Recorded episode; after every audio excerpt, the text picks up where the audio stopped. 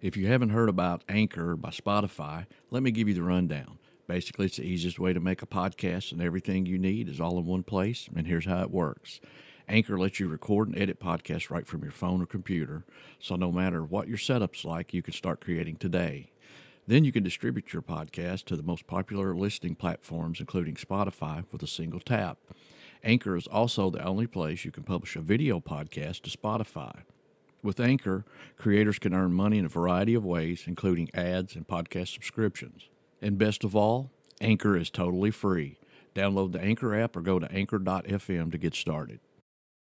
Today's episode is presented by Clark's. Clark's story began almost 200 years ago when Cyrus and James Clark made a slipper from sheepskin. At the time, it was groundbreaking, a combination of invention and craftsmanship that remained at the heart of what Clark's does. From the very beginning, Clark's has always thought differently. Brilliant ideals have what set Clark's apart. We are teaming up with Clark's and Podgo to bring you 30% off select items, including the iconic Clark's Desert Boot. So to take advantage of this great deal, go to podgo.co forward slash Clarks. That's P O D G O period C O forward slash C L A R K S.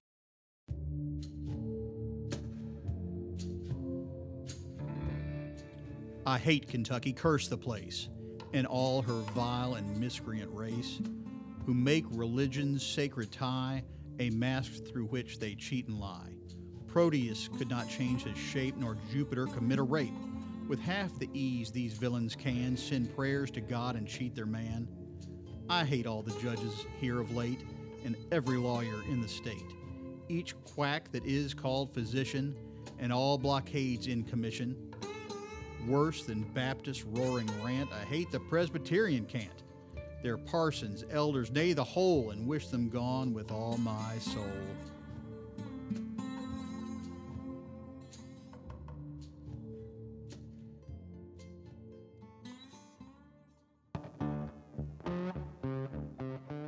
The South is full of history, extraordinary tales of questionable characters, outlaws, heroes, and thought provoking narratives passed down from generation to generation like Grandma's recipes. These real life stories and exaggerations of fiction have helped shape the South and have created larger than life accounts of legend. Each week, we will uncover fun facts of historical events, interesting places, famous people, and everything in between from all around the South. Subscribe now on Spotify, Apple Podcast, Amazon Music, YouTube, or your favorite podcast listening app to listen to the show for free. So grab your sweet tea, fried green tomatoes, and pull up a chair as we uncover little known facts about the uncommon history of the South.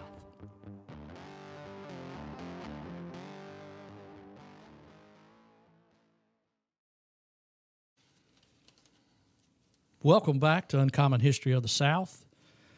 Harold, we're about to start season two, episode one. But before we get into the podcast, let's catch up a little bit. How's the build going on the car? Well, it's going great. Uh, we are ready to go to Sandblast, and we've been driving it, and we're getting the lights wired up, and getting go to upholstery, and hopefully in a couple months we'll be done. The weather will be warm, and me and Miss Janie will be. I'll be driving Miss Janie. How about that? Sounds good. Um, did you go to a show this past weekend? Yes, I did. Dalton, Georgia. Um, had a great show. Got to meet some neat people. Had a good time and uh, had a safe time. It, they did the show very well, very safely, and uh, it was a it was a wonderful show. What kind of show was it? A Civil War show, the Dalton Civil War show, put on by Mike Kent. So what goes on at these shows? Well, it's about seven or eight hundred tables. Um, people there from all over the United States. Even we had some guys there from Russia, Germany, um, all over. And uh, it's a it's a mostly Civil War show. Uh, people buy and sell and Civil War artifacts and all kinds of things. And then there's those that are there with uh, that have interest in World War II and military history in general, just pretty much everything. All right, so let's get into our first episode. Tonight we're going to be talking about Thomas Johnson Jr., the drunken poet of Danville. And tonight we have a very special guest with us. We have our very own drunken poet of Danville, Logan H. Gurman. Logan, welcome back to the welcome to the podcast. Gentlemen, I want to thank you all for having me down here to your Perryville studios. I'm most appreciative. well, you're glad to have you. Logan, have you ever been accused of being the drunken poet of Danville before? Not yet. Not yet. Uh, and it was my understanding there would be bourbon whiskey. There he is. Okay, all right. Okay, there he is. So, Harold, where you want to start out tonight? Well, you know, uh, this is a story of it's, it's in the pioneer area era, excuse me, of Kentucky. Now, Danville, Kentucky, for those of you who are not native to the state of Kentucky or know this area very well, um, is right at about the center of the state. Um, it's about 30 miles, 35 miles south of Lexington. A lot of people know where Lexington is. Um, it is uh, uh, a beautiful little town. It's one of the oldest towns in Kentucky, and we're going to talk a little bit about more about its history here in a minute. But um, it is bordered by um, a couple creeks called Wilson's Creek and Clark's Run, which was named after some early pioneer people that were first here. And uh, it sits in a beautiful place. A lot of people may know it from Centre College. Uh, Centre College is a very well known, one of the best small colleges in America. And uh, it is a uh, it's a beautiful town. It was voted one of the most beautiful towns in Kentucky. I think Bardstown was number one, and Danville was number two. We really wanted to be number one, but we just couldn't quite get there this time. Maybe next time. Maybe next year. Yes. So, uh, Brian, what I wanted to do is kind of get our listeners into the pioneer era uh, as much as I can, paint a picture of what this area was like in pioneer times. Um, it, it's really hard for me, and I've studied this stuff all my life, and I love pioneer history. Uh, when I was a little boy, uh, Daniel Boone was my hero growing up, and you know, I, I always imagined going into a wilderness, and I've been camping and canoeing and done a lot of things growing up, and and but to go into an area that is uh, with huge amounts of virgin timber, beautiful, clean water streams, abundance of animals, um, it's hard for us to fathom. It's just hard for us to imagine what this was like. We can go out west and find some remote areas like in Wyoming and other states, and they have you know vast areas of wilderness, but it's not the same as here in Kentucky because Kentucky was a, a, a lot flatter, very rich soil, uh, limestone soil. So Kentucky was is not. It's just hard for us to comprehend what that looked like. And, you know, as I often drive 68 or other highways going through our county, I wonder what it looked like back in the pioneer times when Kentucky was first being settled, or even you know, of course we we have the original courthouse and the or the original jail at um, at the park there in town and different things. So the tavern, but you know, what did it really look like? What was what were the people like? Yeah, that often crosses my mind when when I'm there in Constitution Square. Yeah, you know, vast cane breaks that a man could, if the Indians got after him, he could run into the cane and hide. You know, the cane was so thick you could run into it, run around, and they couldn't find you. I mean, that's it's just hard for us to comprehend. Daniel Boone did it many times. That's what one of his things was. He tried to be somewhere in the vicinity of cane, and there were. And I know that when I was growing up, there was a cane break behind our house on a farm, and it was just a little corner of this farm. But I got a little taste of what a real cane break looked like, and how thick that stuff grows. And of course, that's what the Indians made all their arrows out of, you know, and use other usefulness things. But anyway, let's get back to pioneer times. The there was three guys that came into central Kentucky pretty early, and uh, with James Harrod, who founded Harrodsburg, Kentucky, which is just a few miles north of Danville. But Thomas Harrod, his brother John Crow, and James Brown, they came into this area and liked this spot that we call today Danville. They liked the water, they liked the springs that were there, they liked the lay of the land, and they thought it would be a good place to live. Now, uh, Thomas Harrod, now this is always subject to, this is one writer, okay, his opinion. They think he was the first guy to actually build a structure in Danville. And back then, you would put up a, a cabin or a, a shelter, plant a crop, and you you could claim the land. You know, make a long story short, have a, what's called a preemption. So Thomas Harrod, we think, was the first guy to do that. Now, where he did it is interesting because if you come to Centre College today and you look up on that hill and you see that old center building, the oldest building on the campus, Right. we think it was right there. Hmm. Now, what's really interesting is, and we've all driven by this that live here and are native here, we've driven by this many, many times. But there's at the bottom of that hill, there's a real low place there, and there's a spring. Hmm. And that is why he was choosing that spot. It drained well, it had a good water source, it was probably some very fertile land. See, that's one of the key things about this part of the state is some really good farmland. Now, early, early Kentucky, this was the first county we were actually Mercer County. We weren't. Right. We were Boyle County today. At that time, we were Mercer County. Now, was Boyle, Mercer, and Lincoln, were we part of Lincoln as well, or just Boyle and Mercer? No, I think we broke off from Mercer. Okay. I think Mercer and Lincoln and maybe Fayette was the first three counties. I can't remember, but anyway, we we now there was a that's quite a story. Maybe we'll do a podcast about how Boyle County became Boyle County, but it was a it was somewhat of a political move. In 1840 is when Boyle County, I think 40 41, when it broke off from Mercer County, and we'll get into that later. Maybe that's another podcast.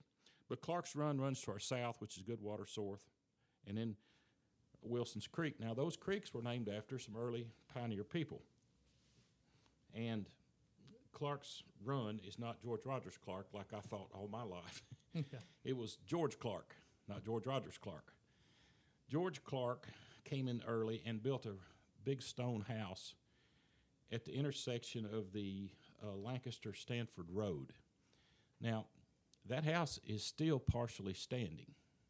Okay, and and I believe um, I can't think of the name of the company, but there's a company bought that land and is building a new distillery.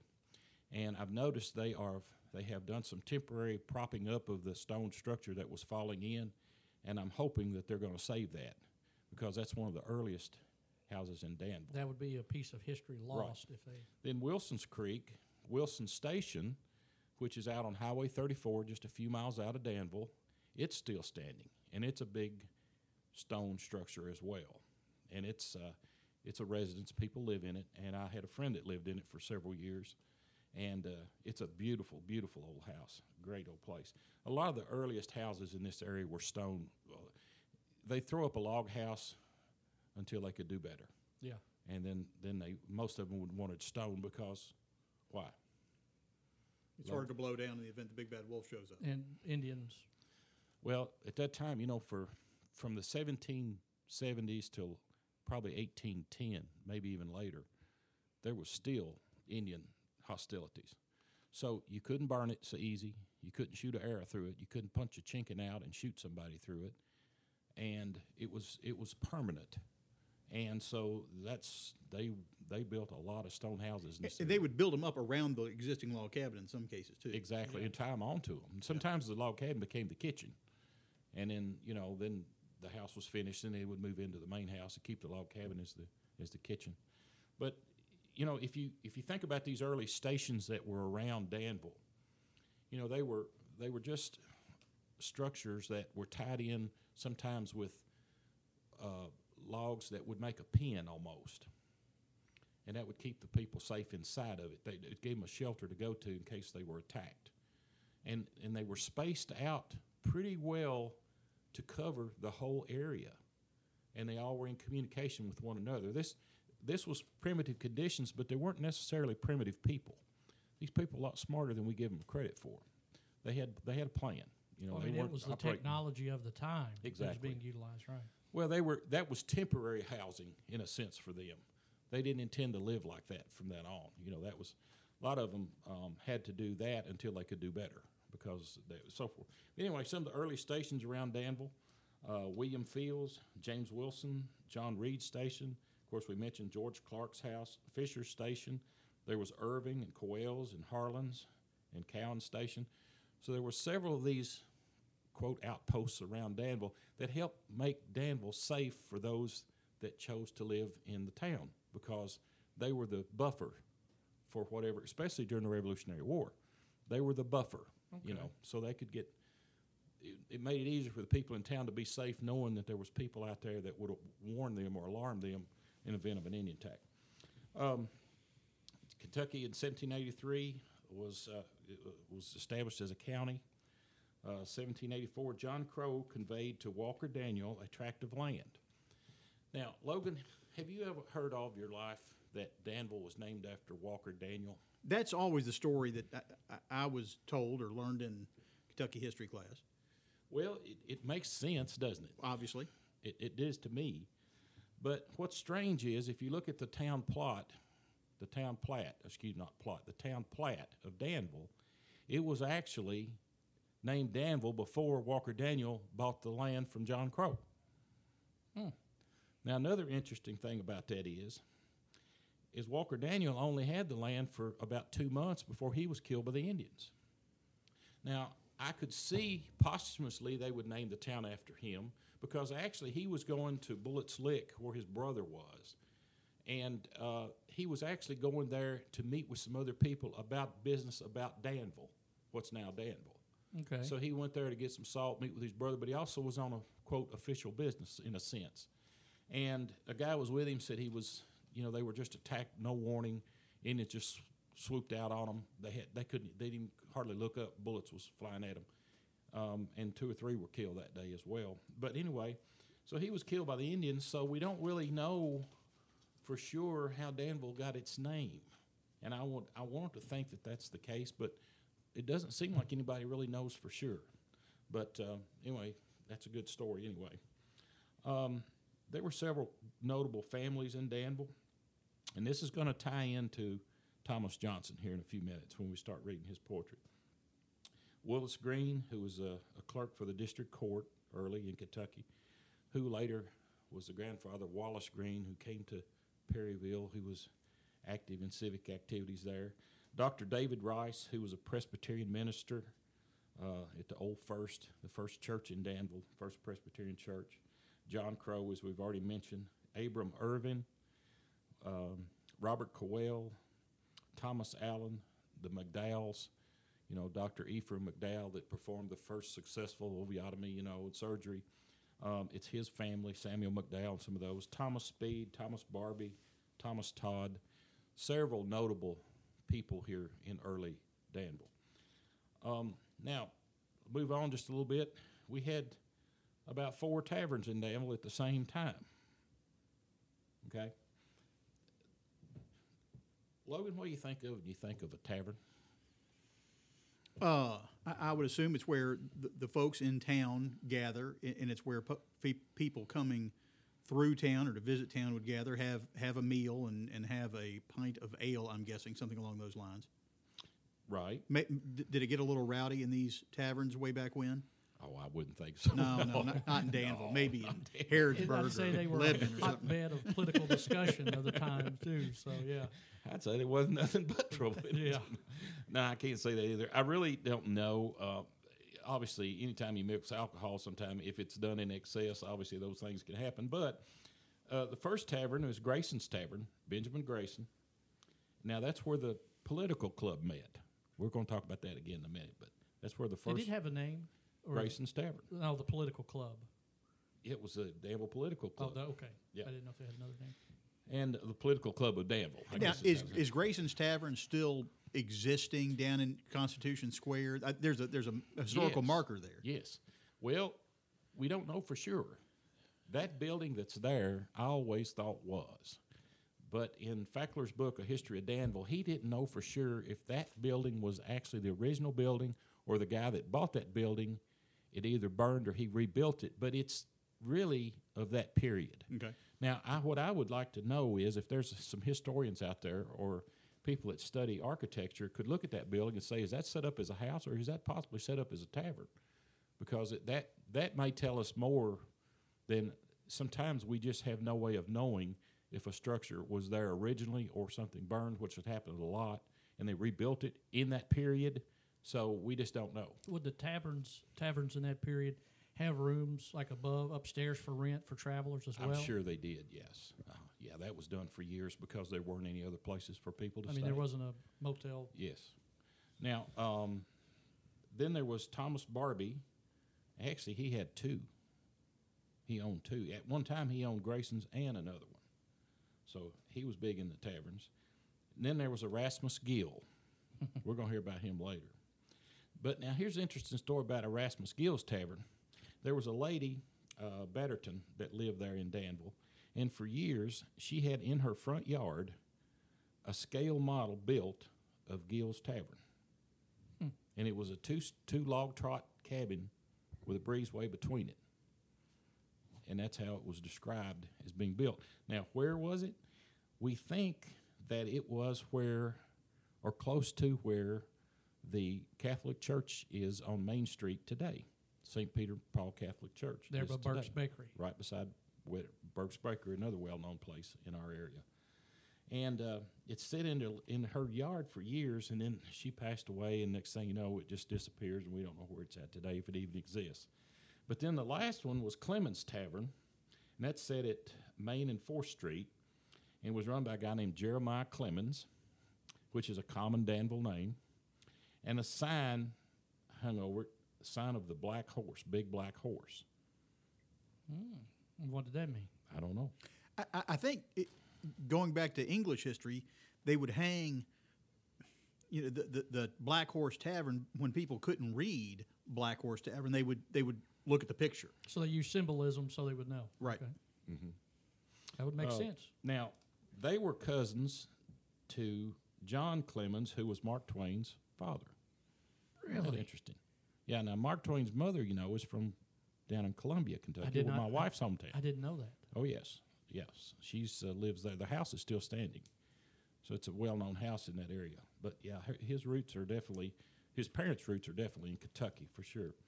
Now let's talk a little bit about the political club of Danville. Now a lot of people get the political club of Danville and the Anaconda Club, Danville Literary Club, mixed up, and I did too for a long time because I thought it was all the same, but it's not.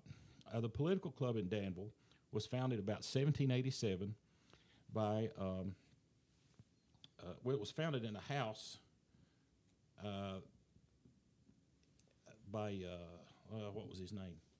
I think it was Thomas Barbee. I think was when the first meetings were held, and then they moved it to the tavern, uh, Grayson's Tavern, and they had their meetings there. Now, um, that political club, we think of that today as kind of cliquish, and I'm sure it was. We think of it maybe as being um, a certain group of guys deciding what the rest of the world's going to do in that area. But really, that was almost necessary at that time because they didn't even hardly have a public meeting house. So, political club was made up of the quote smartest and most educated and intelligent men of the area, and they would get together and discuss issues that involved their community. And at that time, they were numerous because they were just being becoming a town. They were just becoming a community. So the political club and, had had done a, a really good job of helping, I think, lay the foundation for what we now know as as a constitution for the state of Kentucky. So they were very influential in the development of Kentucky as a state. Not only Danville, but I think Kentucky as a state. Yes. Well, if they were started in 1787 and the state was became a state in what 1792, mm-hmm. and it, the Constitution was written here in Danville, I, I would assume that these guys were right there in the thick of things. major players. Yes, sir. Major players. Now there was another society, a Kentucky Society for uh, promoting useful knowledge that was formed in Lexington, Kentucky. And that's kind of what our podcast is. We, Oh, we is it? We promote useful Is knowledge. this useful? Yes. Okay. yes. Well, I guess It, it'll it be on a Whatever- test somewhere. Whatever you say, Brian. All right. 1787 to 1788 is when it was founded. Now, what's ironic is there were a lot of members of the Danville Club that belonged to the Lexington Club. And the common tie there was Transylvania University. See, Transy was founded in Danville, Kentucky, and it wasn't there very long, and then they moved it to Lexington, which I can't remember the reasons. Do you know, Logan? No, it, it was it was wasn't it founded right there, kind of off Bellows Mill Road? Yeah, it's it was out off where the of, uh, railroad tracks. yeah, yeah. It's on the through. Southern Railroad. Yeah, off Bellows Mill at that area. Faulkner Station. Faulkner Yeah, Faulkner Station. Station. Yes, Faulkner Station. So, I don't I don't know the story of, enough to tell our listeners, but but Transy was first started in Danville. Now, let's talk about this political club. They got together and decided. Uh, now, not the club now, but a bunch of the members got together and thought it would be a great idea to open a cotton factory in Danville. So they, they, they, they sold shares in this in this company, and I don't know where they were planning on getting their cotton, but anyway, they decided that a cotton factory was a was a tremendous idea. Well, wasn't hemp more prevalent in this area than later. Okay, okay. Yeah, see, we ain't got there yet. It- It's later. But what what I don't understand is is there were some people in Danville that had tried experimented with growing cotton in this region, and I guess the sa- soil's not right. The temperature may be too cold. I don't know all the reasons, but they never had any success growing here. But anyway, they thought this. You know, it's probably like a couple hundred miles, maybe two or three hundred miles before you can get into cotton, south of us Yeah. Probably. To, to, so how are you going to get it here upstream? I don't know. But anyway, See, this is useful information. We Oh, know yeah, now. yeah. If somebody comes to us wants to buy shares in a cotton factory, we say, Danville, "Oh no, I don't think that's a great no, idea." see, Yeah. see. So, but so they, and of course, the thing was a huge failure. But the building stayed on there. I think it turned into a store later. Anyway, and then I wanted to talk a little bit about the Danville Literary and Social Club, which you are a member, Logan. I can neither confirm nor deny, but Okay, T- tell us a little bit about. And the this is the. Anaconda Club. th- th- there's the Danville Literary and Social Club that is commonly referred to as the Anaconda Club, and it has been in continuous existence since 1839, I believe. It continued to meet all through the Civil War, uh, and it, they talked about literary topics, and they often often covered political topics too. The, one of my favorite topics. Um, that that they've they've kept pretty good records of, of, of what they talked about. But one of the my favorite topics was ought church pews be free? Should you be able to walk in and sit in any pew in the church you want, or did you need to have your name on it and paid for it? Well, now that did happen. But right, yeah, that, that was Was a that- real debate at the time. Oh yeah, and it may still be happening. I don't know. you have a certain pew and you pay for it, right? You put your name on it. Yep. And nobody sits in that pew, but you. Well, you know, there's some Sunday services you go to that they didn't pay for the pew, but you don't you don't sit in their spot. That's right. Yep. But how did that? How did that get its name? My understanding is that this this was a, a, a closed membership club, and it's and they had some political influence of some sort. I don't know how much way back when, uh, but there was a state legislator on the floor of the in, in Frankfort who referred to the club that they would meet and talk and gorge themselves on food and drink until they were stuffed like anacondas. And the club was so insulted they took the name to heart and kept it ever since. So he Sounds was like my house he on was a, Thanksgiving and Christmas. he was a teetotaler, I'm sure. Uh, I think that was that may have been one of the him. debates too. Yeah, he was a teetotaler. So we're going to move on now to our main subject, who was Thomas Johnson Jr. Now, The drunken poet the of drunken Danville. poet of Danville. I wonder how many of our listeners know who in the world he this guy is. I wonder if there's. I bet there's just very, very few people. Uh, I stumbled into him years ago, and I was fascinated by it. And then I started reading his poetry, and I got more fascinated by him. What a character! Oh, I mean, who could produce this personality? I don't know, and this wit and this this and you know his poems were written in satire, and they were risque for the time. Very. for for the, the language he uses. I mean, today nobody would even blink an eye about it, other than a chuckle. But uh, it, it's amazing, um, you know, the way he communicated. He had to be an educated man. Oh yeah, yeah. Now there it brings up a lot of questions. We'll get into all that too. We're going to read some of his poems, you all. And uh, but he was born in Virginia. Uh, the information I have says about 1760. He came to Danville at seven, in about 1785, so he's about 25 years old. Now I don't know what he did for a living. Uh, he's been described as a poet, a punster, a near do well, whatever that is. and uh, you know, how did he make a living? I don't know. Now, his first book, pub, by the way, his book called Kentucky Miscellany was published in Lexington, Kentucky in 1796. Now, this, we pretty much sure this, this is the first book of poetry ever published in Kentucky. And uh, it had like four printings, which is really a lot of printings for an early book Yeah, okay, especially a book as risque as his.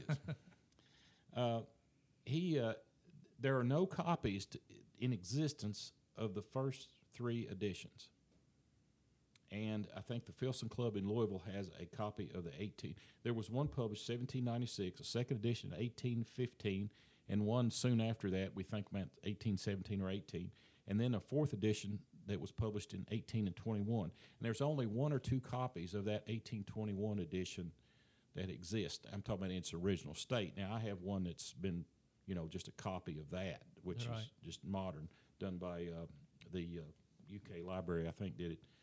But um, he had he, he had a a really sharp wit, and uh he was very soured on his his town and the people, and so uh, his most noted poem is called Impetor Grace, and it was written at we talked about Erasmus Gill's Tavern, Gill's Tavern in Danville, and that was the first poem that he published, uh, or one of the first poems he published. I'm sorry, it's the one that people recognize him most.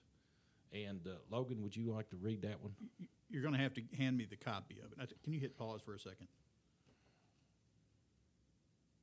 Uh, we'll just go ahead through it. That's fine. We'll- Okay, I, I may need to read it a couple of times. the new drunken poet of Dan.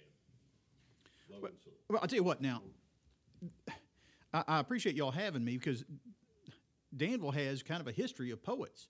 There's there's this guy, and then we've got two nationally recognized poet, poets, Frank X. Walker and uh, Maurice Manning, who are from here, who contemporary poets who publish and are, are well known.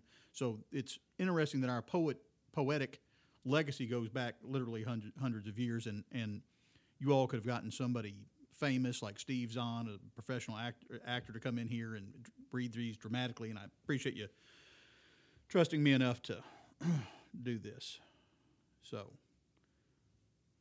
Okay, so we're going to hear uh, Grace by Thomas Johnson Jr.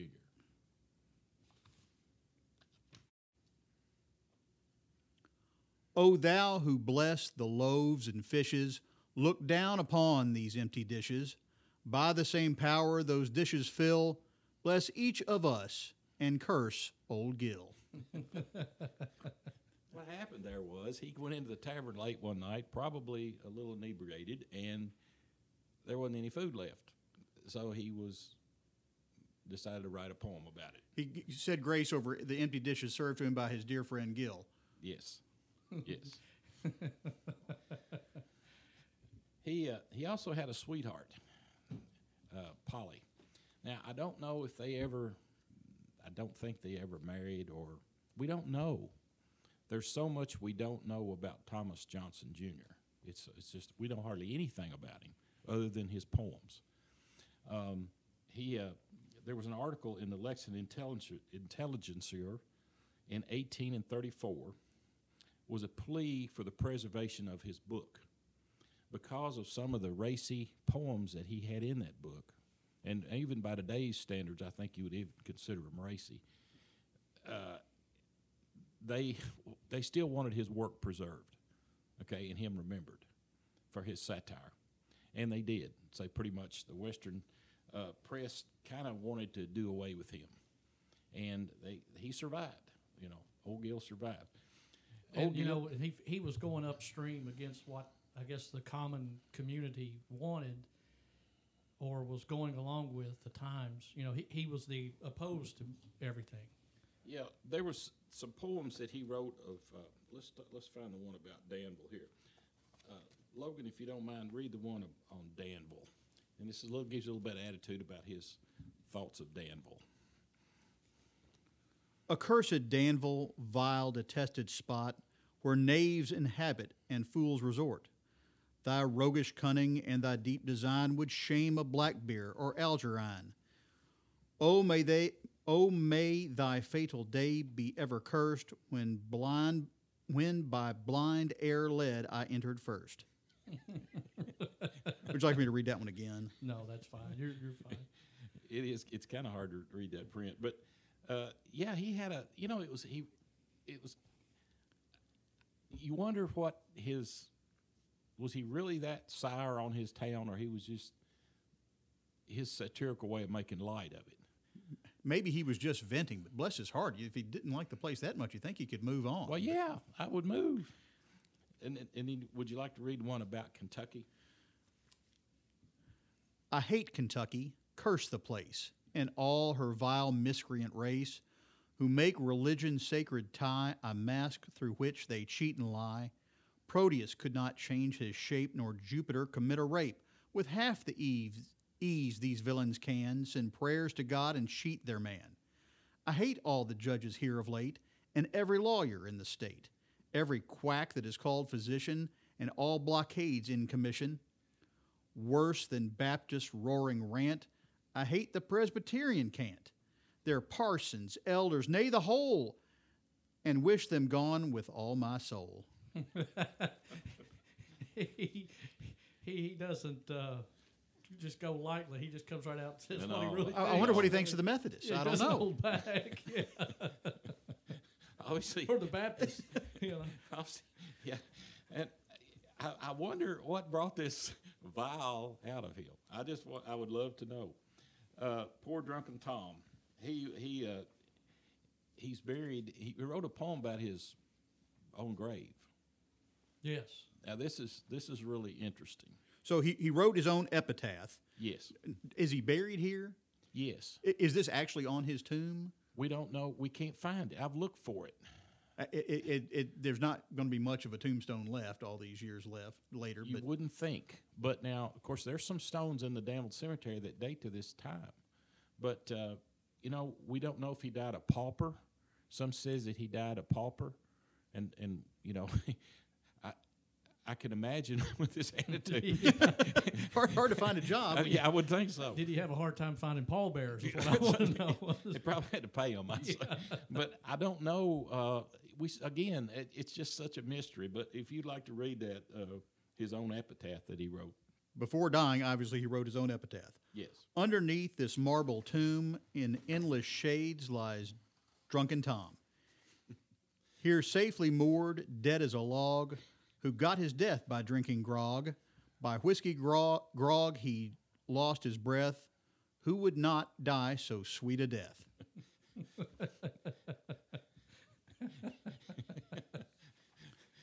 who in the world would write their own epitaph? I, I guess he came by the name Drunk Tom. Pretty honestly, if, if that if Oh, that's I'm his sure- own no, that- epitaph. yeah, I'm, I'm pretty sure that that was another thing. He, he and we probably can't have time to get into all those poems that he did about the political people of the time. But anybody that's uh, that's listening to our podcast that would uh, you would would want to find his book, I think you'd. Good luck, uh, Kentucky. Uh, let me look at this. University of Kentucky Libraries uh, republished this some years ago. I've had it a long time, and. It is a it is a hard little book to find, but if you're interested in him, I'm sure there's a way to find that. Uh, a books or one of the book search sites you could find it. But it's a it's a fascinating read for those that like, especially early Kentucky history and early Kentucky liter- literature. Well, Logan, thank you for taking time to be part of our podcast.